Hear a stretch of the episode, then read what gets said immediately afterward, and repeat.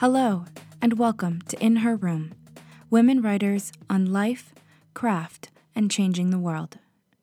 I'm your host, Sarah Blackthorne. In Her Room is supported by listeners like you. Contribute to keeping the show ad-free at patreon.com slash inherroom or visit our website to make a one-time donation. Your support keeps women's voices on the air. This week's guest on In Her Room is Renee Dow. Trained as a modern dancer in the Martha Graham method, Renee Dow took her love of dancing and movement of her body to the page, writing words with a lyricism that carries us through stories across time and space. Living a bicontinental life with her husband and dachshund Tootsie, she explores the world around her, rooted in place and in presence. Renee, it is so great to have you on the show today. Thank you for being here. Thank you so much, Sarah. I'm really, I'm really thrilled to speak with you today. I'm so excited to have you on the show. I'm especially thrilled to talk about your book, Body of a Dancer, which for me was one of the first literary nonfiction books that opened up that genre to me beyond memoir and sort of narrative journalism to find that in between of really telling a beautiful story and weaving in truth and fact and creating something magical. And so I'm excited to talk with you about that book, your work at Assay as the managing editor, and so much more. Thank you. And I, I love what you say about Body of a Dancer. That's something that I was striving for, not to write a memoir only from my own perspective, but in but to include a lot of other voices. Absolutely. I'd love to know what is writing to you? Writing is several things to me, of course. One of the things it is, I, I think of writing as intimately connected to reading so I think of writing and reading as creating possibility spaces. Mm.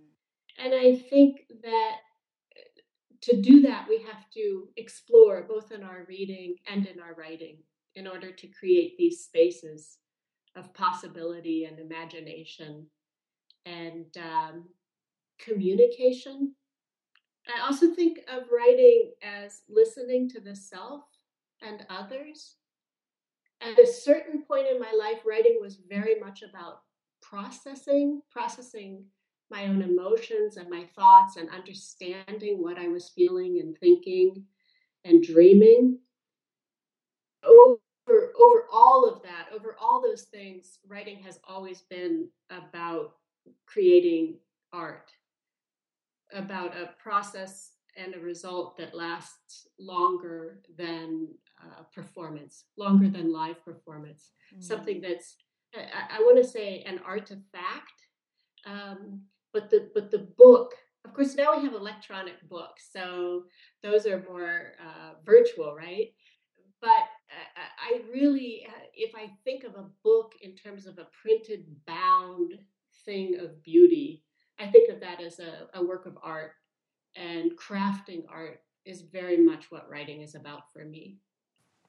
Mm, that's beautiful. And I like the way that you contrast writing with live performance and the permanence of that.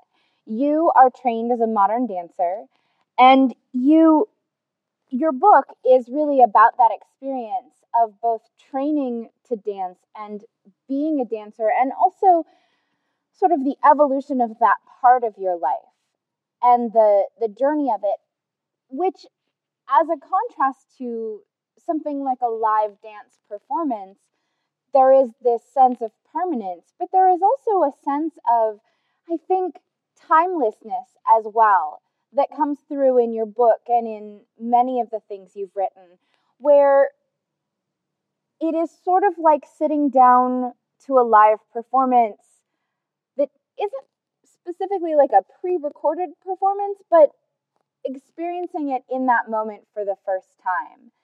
Um, and I think that there might be some elements of your training as a dancer that come through in your writing. And I'd love to know more about your thoughts on that. It's something I think about uh, all the time. It's one of the reasons I wanted to become a writer.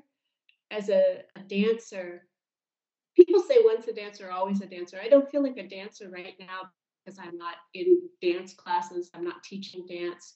I'm very much sitting and, and writing and teaching writing, teaching English composition.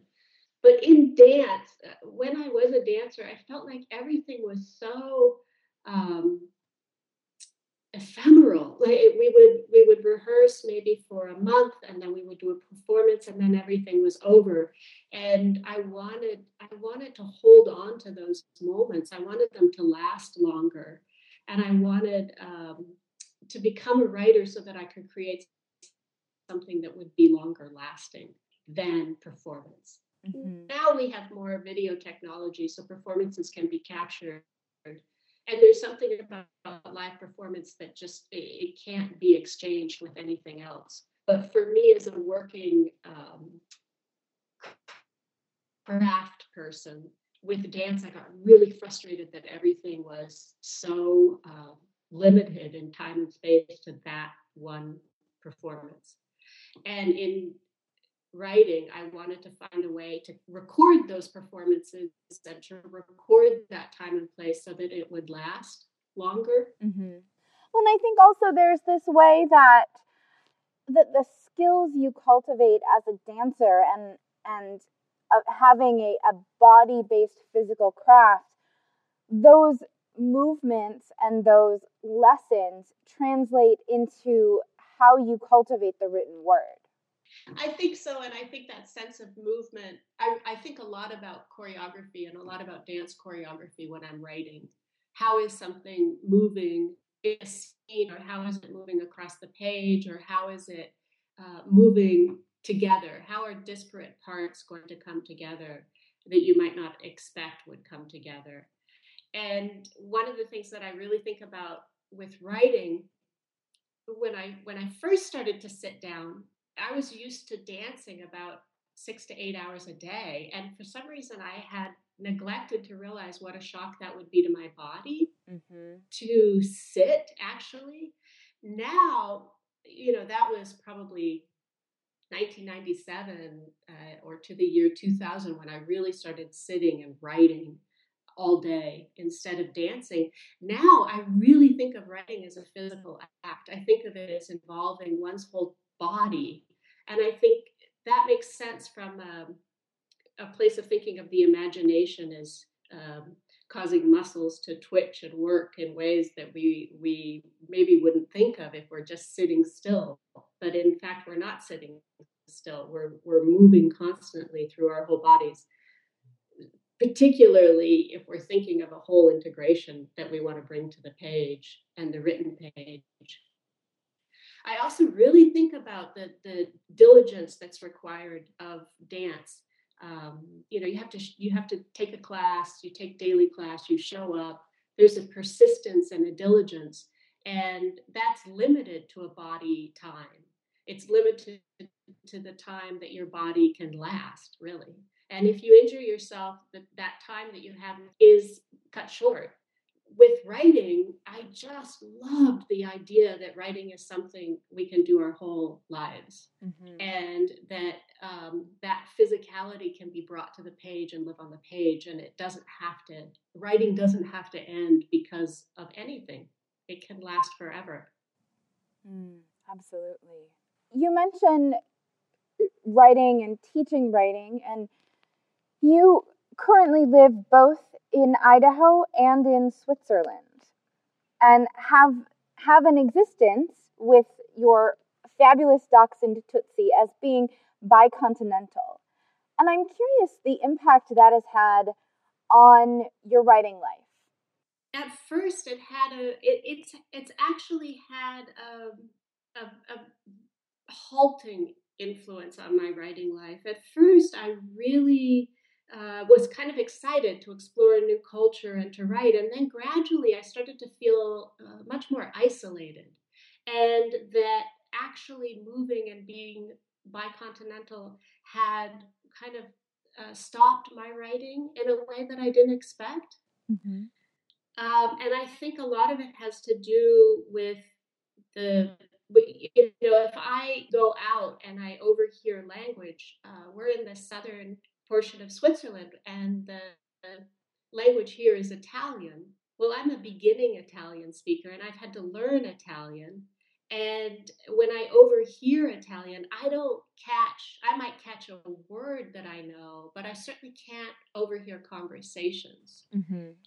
And I found that uh, to be isolating. When I go to the States and I'm in Idaho, I spend a lot of time going out and um, listening to conversations that people are having because I'm so excited to hear a language I understand and to write down thoughts and inspirations and sentences. You know, even if it's just partially heard phrases uh, something like, you know, you you walk by someone in the airport and they say, "What was mom doing this morning?" It's just so exciting. Like, what was she doing this morning? Whereas if I hear something like that here, I don't necessarily even know what the person is saying. That's starting to get a little better, and um, I'm I, I I think though that I didn't expect that my writing would be that it would be so challenging to come back to the page and write from that bicontinental perspective. And i think it's a matter of disorientation uh, somewhat of displacement and all of that i hesitate to say because i'm incredibly lucky to be here i am incredibly uh, lucky to experience another culture and to hike in the alps and it, it's something that I, I really felt almost ashamed to talk about that I felt this intense disorientation, especially in relation to my own work.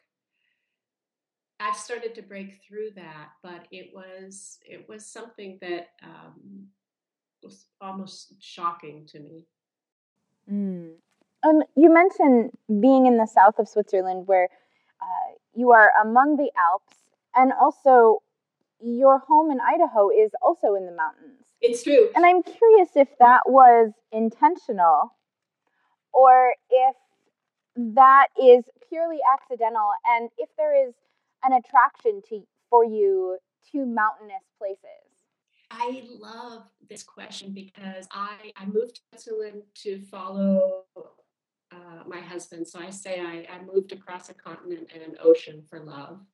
And it's uh, just pure chance that we ended up in Switzerland. He, uh, my husband, got a position here after his PhD. He's an electrical engineer and he uh, had a postdoctoral position here, which is now a permanent research position. He's a research professor. And the similarity between the mountains in Idaho and the mountains here, we're really in the foothills, and we have uh, we can access the Alps um, within you know an hour and a half. We can be hiking in the Alps, and I kind of crack up about it because I'm actually really scared of heights.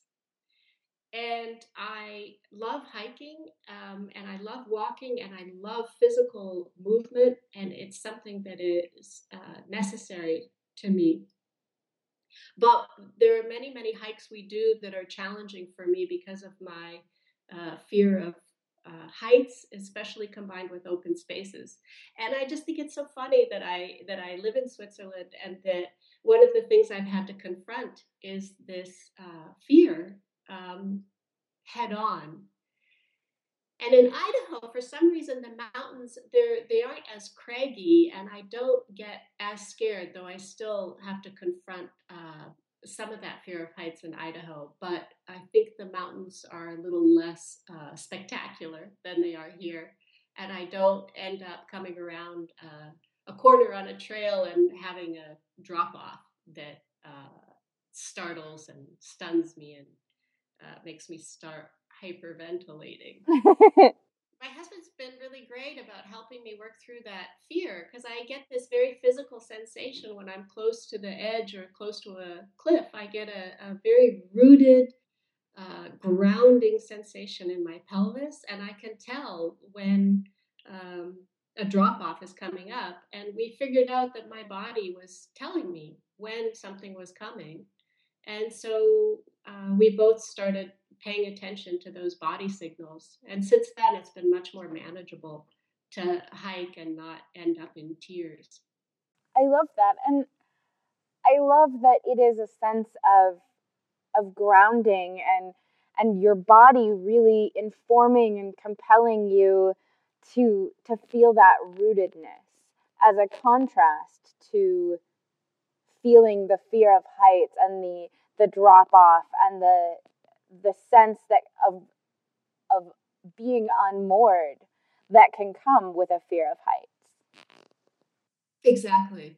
I would love it if you might read from Body of a Dancer for us.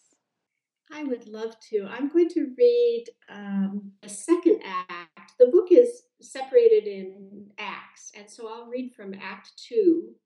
And each act has a quotation. This quotation uh, from Body of a Dancer, Act Two, the quotation is from Martha Graham. Practice means to perform in the face of all obstacles some act of vision, of faith, of desire. Practice is a means of inviting the perfection desired. Act 2 Graham Crackers. The first day of the Martha Graham Center for Contemporary Dance Summer Intensive, there is a large spot of dried and crusted blood in the center of the main studio floor. Advanced dancers doing sparkles on the diagonal across the dance floor jump before the blood and land afterward. Take to the air, yells Pearl Lang. She is petite, elderly, full of spine. Her gray black hair is pulled with a small pink bow into a bun at the base of her neck. One bare but young woman lands smack on the crusted blood. Claire is usually a very careful, very precise dancer. The entire line of dancers, each waiting a turn, cringes. Although the floor and center exercises took up an hour and a half of the two hour class, no one cleaned up the blood. Christy is absent. Christy doesn't mind cleaning up blood and sometimes checks the studio floor before class. Spilled blood is a regular occurrence in a Graham class. Since modern dancers dance barefoot, often the skin tears or burns from the pressure of contact with the floor. If there's blood, Christy gets the rubbing alcohol and paper towel and wipes up the floor. She never uses gloves. Christy also goes barefoot at Grateful Dead concerts. It's a bold move to be absent for the first day of summer intensive, especially when company auditions will take place at the end of the six week session. Absence means weakness. Survival of the fittest is taken to new heights in the Graham School. You must not simply survive, you must thrive or perish. If you perish, it's your own fault. The lipid content of your cellular structure is your fault too. It takes 10 years to make a answer, says Martha. Martha has been dead for two years, but summer intensive is still sacred. Pearl Lang teaches the composition class. It happens right after technique class. The dancers make up stupid, twisty movements and call the amalgamation of their favorite moves choreography choreography. Always one idiot dancer puts in a grand jeté, legs split, leaping high across the floor, and always Pearl takes it out. Yes, dear, Pearl says, I know you love to leap, but show me something you don't love to do and make it original. In Martha's studio, there is the scarred and ancient grand piano in the corner, the double doors that open into Martha's courtyard and her tree, the high narrow windows, fluorescent lights and fan overhead, and the old bar with braces that are pulling off the wall. The braces on the bar really need to be fixed. The bar cannot withstand the pull of weight for much longer. Back in Martha's days, teachers would punch you in the gut to be sure you knew the real feeling, real feeling, real sensation. Art is no substitute for the real. You're a bird, an eagle, the teacher Jacqulyn Buglisi screams. Let go of that bar. Fly. Several dancers actually let go of the bar and fall on their butts. They are the ones who always follow directions, especially when screamed in high pitch. If you hadn't been so terrified of Miss Buglisi, you might have laughed. The ceiling is too low for flying anywhere. Soon the bar will pull completely off the wall, and the humidity is so great that by the middle of class you want to plop down to the floor like the idiot dancers who actually let themselves fall on their tailbones when they didn't have to do it. Miss Buglisi had, of course, been speaking metaphorically. You grab the bar and pull away the way Martha herself might have grabbed Erick Hawkins if she wasn't slapping him, your butt tight and head bowed, your back curving and your abdomen hollowed out. Please let this class be over soon, you think. In Graham, you hardly ever get to use the bar, so hanging on for dear life should be a treat. We're living a long, long way from bumfuck Kansas now, girls, Amanda announces in the dressing room after class. She is taking off her sweat soaked leotard and tights, exchanging them for a lycra unitard hand sewn by Arturo. The dressing room is a long, thin room on the second floor, floor of the Graham Center. And Amanda says, Where the hell is Christy to wipe up that blood? Christy went to visit her sister in Hawaii and phoned to say her plane had been delayed, but nobody believed her. Everyone suspects she stayed in Hawaii with her sister to smoke more pot on the beach and soak up the sun. Deadheads are potheads. Everyone knows she isn't coming back, and they are glad. One down. But Amanda says there's always another to take her place, except there isn't. If you consider it, life doesn't refill people who go missing. Christy couldn't stick it out. And now the question is who will willingly take on the role of wiping up spilled blood in the center of the room before Pearl Lang's composition class? This summer intensive, there are dancers from Croatia and Brazil, Germany and Texas. Other states are represented too. There are no dancers from the African continent. Amanda is from Great Britain. There were three dancers from Taiwan. Kun Yang is one of them, but he won't make the company because of his height. He's too short. There are four from Brazil, six from Italy. Italy. Italians really love Graham. The American dancers say the Italians love Graham's pathos, her abdominal contraction. The Italian dancers say the Americans love Graham's control, her stately walk. The Italian men love sleeping with the American men, and the American women want to sleep with the Italian men. In the dressing room, Amanda says it the most plainly. Christy couldn't take it. The dancers all nod. They can take it. The spine is your body's tree of life, says Martha. One, you're down. Two, scoot your feet around and under and wrench yourself up to standing. Don't feel the tear across your knee. Ignore it. It isn't happening. Three, you're up. And again, Pearl yells.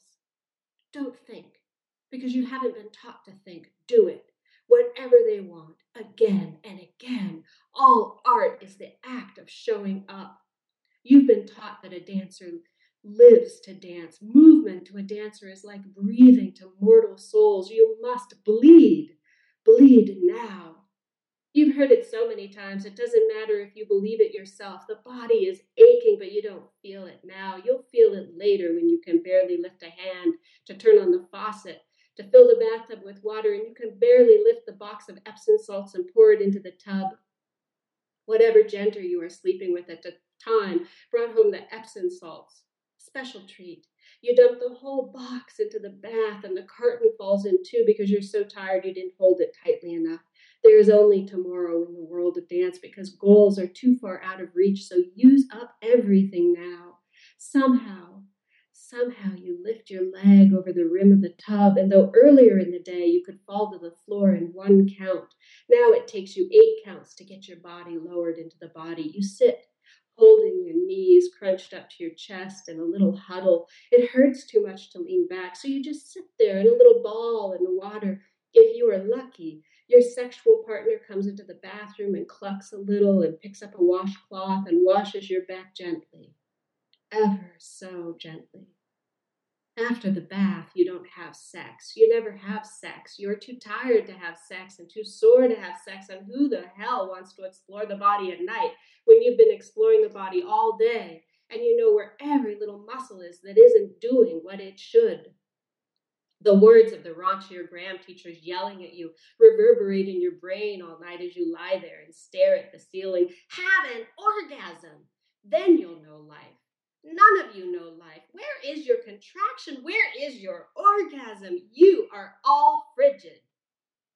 Only the lucky ones have sex, the chosen ones, as Martha would say, the athletes of the gods. These are the true purveyors of Martha's house, the house of pelvic truth. Oh, but there is no question the will is always there, even in your bed at night, even if you just open your legs, the will to move with power and force and beauty. Martha says she never sought, sought beauty, even though the grotesque is beautiful. When the teacher walks into Martha's studio, all the students stand quickly and pull the feet together and squeeze the buttocks together and keep the arms long, palms in against the thighs. Hopefully, the thighs are not feeling or looking too big this morning. The hair should be already pulled tightly back and away from the face. It's okay if it's in a ponytail, no bun heads here, though you might act like one. One, you're up, standing for the teacher. Please sit, Pearl says, sometimes offering a little bow. Two, you sit. And, she says, the piano player begins banging out whatever he's banging out this morning, and you are bouncing up and down, pushing your head to your feet. Bounce, bounce, bounce. Breathings, yells Pearl. You breathe, then stop breathing. This is how you start every day for blood, for art, for Martha. Thank you so much. Thank you for asking me to read. I am so glad you read that part. It's one of my favorites in the book, though I have to admit that I am a pretty big fan of the whole thing, so it would be hard to pick just one. And I, it, it just warms my heart to, to have a reader and, and to speak with you. I one of the things when I was writing the book, I didn't realize how incredibly special it would be to speak with readers after the book was published. Mm. It's such a delight, and I love that the that people find the book when they find it, and I get to speak with them still. Thank you for reading it. Absolutely. I'd love to know the best advice you've ever received. Oh, the best advice I've ever received uh, was from my mom. My mom was a writer. She passed away uh, five years ago. And my mom said, um, butt on chair, pen in hand, paper on desk, and write. And then later she said, keep writing. And I think it really points to the work. It's about the work, it's about doing the work. And isn't that why we're writers? To do the work? Isn't it? I, I really think it is. I I really think that the other that there's there are so many there are so many layers of writing that one can get involved with or be pulled in different direction and it's really about coming back to that page i think absolutely i agree i want to shift gears a little bit and i want to talk about your work as the managing editor of Assay, a journal of nonfiction studies. Now, unlike most literary journals, Assay is not a literary journal per se. It really focuses on the critical and the pedagogical aspects of creative nonfiction scholarship and is a place to read and think and talk about what it means to write creative nonfiction. I'd love to know how you got started with the journal and what it means for you to be working in that less literary and more pedagogical aspect of creative nonfiction when you're also teaching and writing it? It's been really fascinating to me. I, I became involved with Assay because the editor, Karen Babine, who started Assay, asked me to come on board. And um, I, I really felt drawn to it because I was interested in thinking about craft and thinking about scholarship. And I wanted to fill in some of those gaps that I felt in my own knowledge. So, just from a personal educational standpoint, I, I was reading Assay and was really interested in what people were writing and how people were uh, thinking about uh, scholarship. And it's also uh, an avenue that's very difficult for me um, that I haven't felt a lot of confidence uh, personally in terms of my own personal writing, in ter- terms of um, speaking about pedagogy and how it is that I approach uh, teaching English composition. Those are all kind of uh, areas where I've had to gather my own uh, reading. I, I have an MFA, but I don't have a, a PhD. And from my MFA, I had a six week course in teaching English composition. I know that uh, many people don't have training as a teacher, but I really felt the lack in training as a as a teacher, and and also the lack in terms of thinking about my own knowledge of scholarship as an English composition teacher, which I've been doing online for about eight years now at two colleges at North Idaho College and Casper College. So it was kind of this wonderful confluence of uh, Karen asking me to come on board and also me searching for more um, reading and investigating uh, sort of deeper uh, meanings of what it is, why we write, how we write, what it means to write, uh, and lots of different ways of approaching that writing uh, not just from a creative standpoint, but from a more critical standpoint. And I think Assay is filling a, a vital need in the field of nonfiction studies. Um, it's really a journal um, that is needed at this time uh, for, for critical scholarship and to facilitate all facet, facets of nonfiction conversation and to be a resource and a network for writers and scholars and teachers uh, and, and uh, students and readers, uh, a place where we can think critically about what it is we do. And I think that's really important because I don't think that the creative has to be separated from the critical.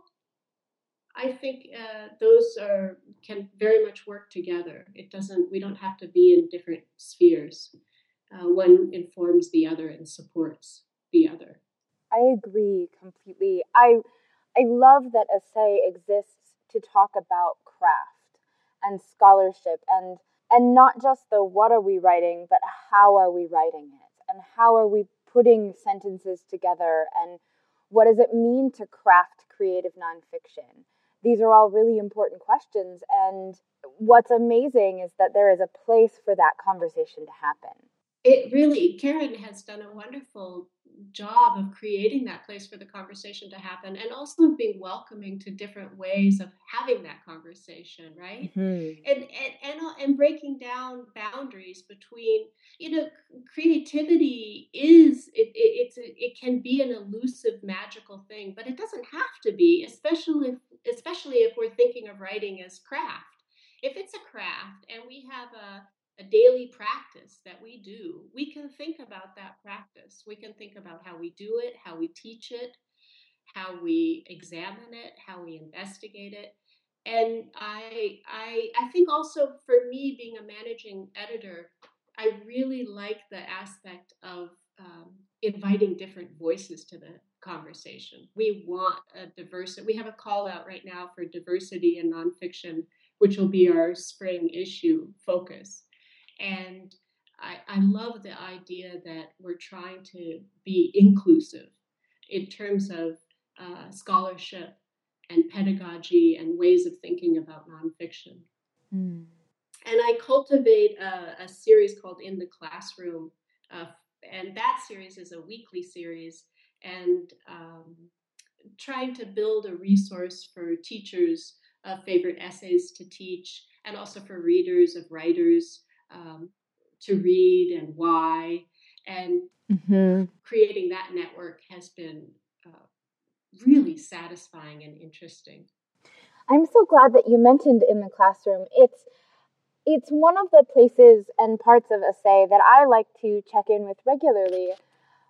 Not only when I'm reading new nonfiction or reading authors that I'm unfamiliar with, but also to discover things that I read in my own undergraduate writing studies that maybe I haven't returned to in a long time.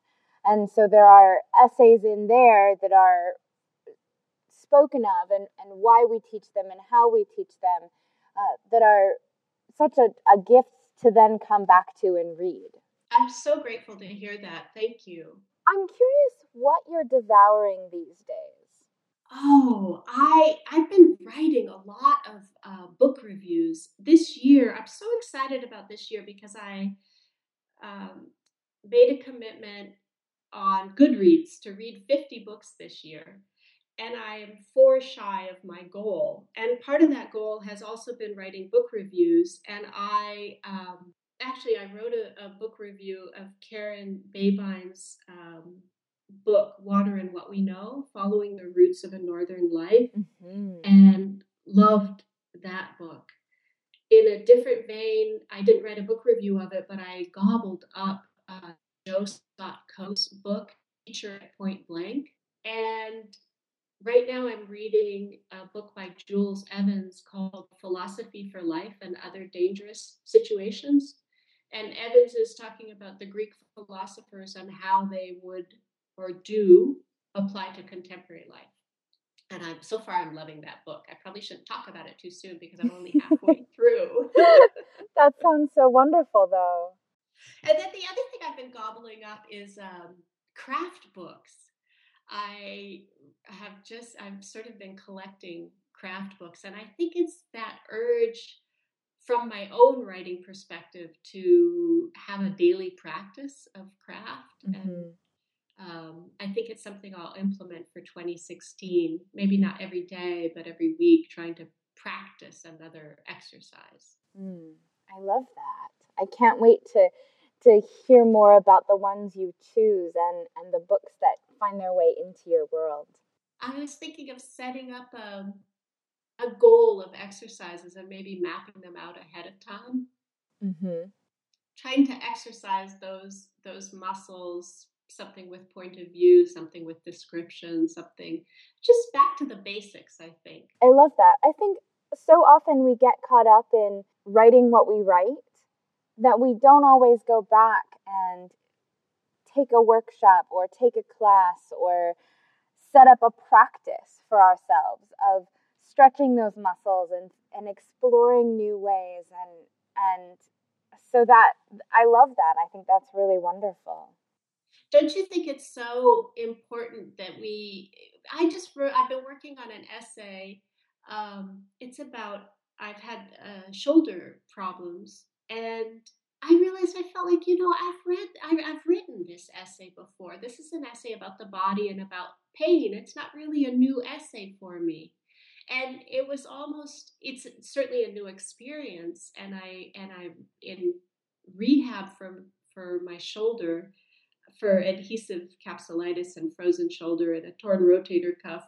All of these challenges, but essentially when I turned to the page to write about it, I felt like I've already I've written this kind of body essay. How might I approach this in a in a different way that would mix it up? You know what I mean? Absolutely. I do, absolutely. And I, I think that's so important because that allows us to find new ways of having these important conversations so that they don't get stale. One of the things that I always love is saying, "Oh, I I really love writing by so and so." But sometimes it feels like I'm just reading the same thing. And then to come across something they've written and have it be completely different. And that is that's such a gift as a reader. And so to cultivate that as a writer I want to give that to my readers. I, I agree. And it's about taking risk, it's about uh, entering new territory that's mm. unknown. Mm-hmm. And, and, and certainly it's about trying to kind of break down a comfort zone. Absolutely.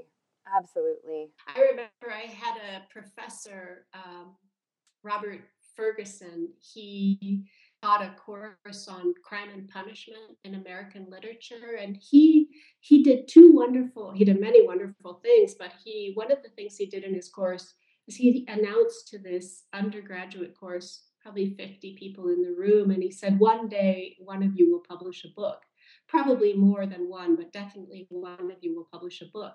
And I just thought, that was so inspiring. I decided he was speaking directly to me, and, and, and, that I was going to be that person. But the other thing he said is that some authors write the same book over and over and over, mm-hmm. and don't be that kind of author. and this was a literature course. We were studying literature, and it was the kind of course that really taught us how to be writers because of the way we were studying literature. And I just love that. Don't write the same book. Don't get comfortable. Don't write the same book over and over. Mm, absolutely.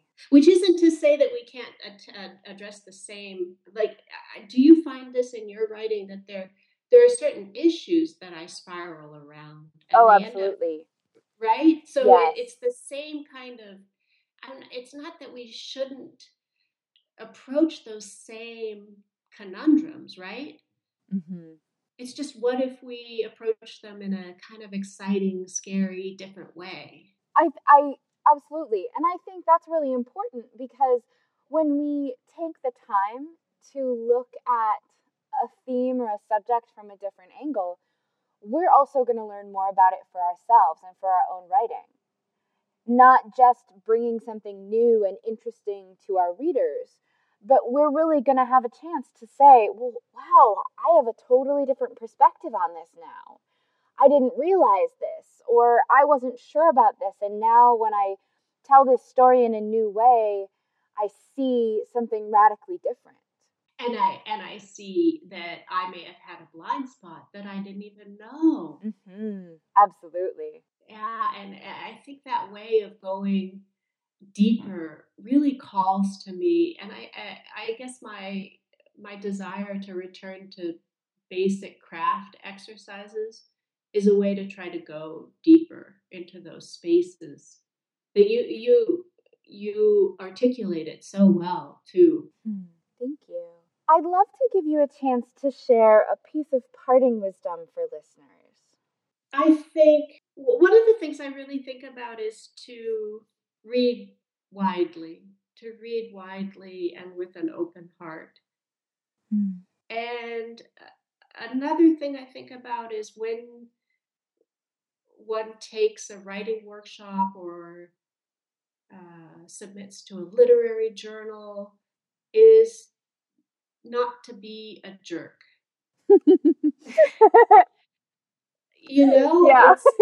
it, like be professional and um, and also there are many many people who don't have the opportunity to do what we do so there's a certain gratitude that i think has to be front and center mm-hmm. and I, I think the other thing i've thought about a lot especially recently is that the the urgency the urgency really needs to be on the page. It doesn't need to be in my worry or my fear or my, you know, endless thoughts about how this or that aspect of the writing should go. I just need to return to the page and do the work. And that's where the urgency needs to be. I love that. Absolutely. I also think it's really important to keep heart, you know? I mean, it's not it it is it is tough. It's tough to receive rejection, and it's um, it's tough to kind of keep going, especially when parts of the writing process can feel um, sort of like this long tunnel. So I, I, think for that aspect too, I think it's really important that a writer has uh, support network and a pet, mm. and uh, you know, preferably a rescue, a rescue cat or a rescue dog, mm-hmm. uh, a, a, network of self care. Not, not, you know, not to be too. I mean, you you need to show up. You need to do the work. We need to we need to have fortitude, but we we also need to care for ourselves and keep our hearts open. Mm-hmm. Definitely, that's so great. Renee, it has been so wonderful to have you on the show today. I'm just so grateful that you said yes and we could make this time together. Sarah, I'm so grateful to talk with you. It's been such a pleasure, and I'm I'm so impressed. I loved listening to Maggie Messitt's um, podcast. Her her book, um, The Rainy Season. I didn't know about it. I'm so excited to read that book. I really and and I'm so delighted that you asked me to talk because I really feel I've had this. You know, I want to speak up, and then I want to go hide, and then I'm uh, you know mm-hmm. scared and ashamed and then i want to make art and i just i just love that you asked me and that we were able to talk today. I'm so impressed with your your work and your uh, podcasts and what you're doing. Oh, thank you. thank you so much. That makes my little heart grow three sizes bigger. It means a lot. It's um it is it is absolutely the work that matters the most to me in the world and um so it really it's all about making time and space for it. It's, it's really wonderful. I'm just so glad that we could make this happen. If listeners want to learn more about you and all your work, they can find you online at reneedow.com. You are listening to In Her Room Women Writers on Life, Craft, and Changing the World. I'm your host, Sarah Blackthorn. I'm so glad you're a part of the In Her Room community Without listeners like you, the show would not be possible. On our website, in her room.com, you'll find show notes, learn how to work with me, and have an opportunity to contribute financially to keep In Her Room on the air. This episode concludes season one of In Her Room.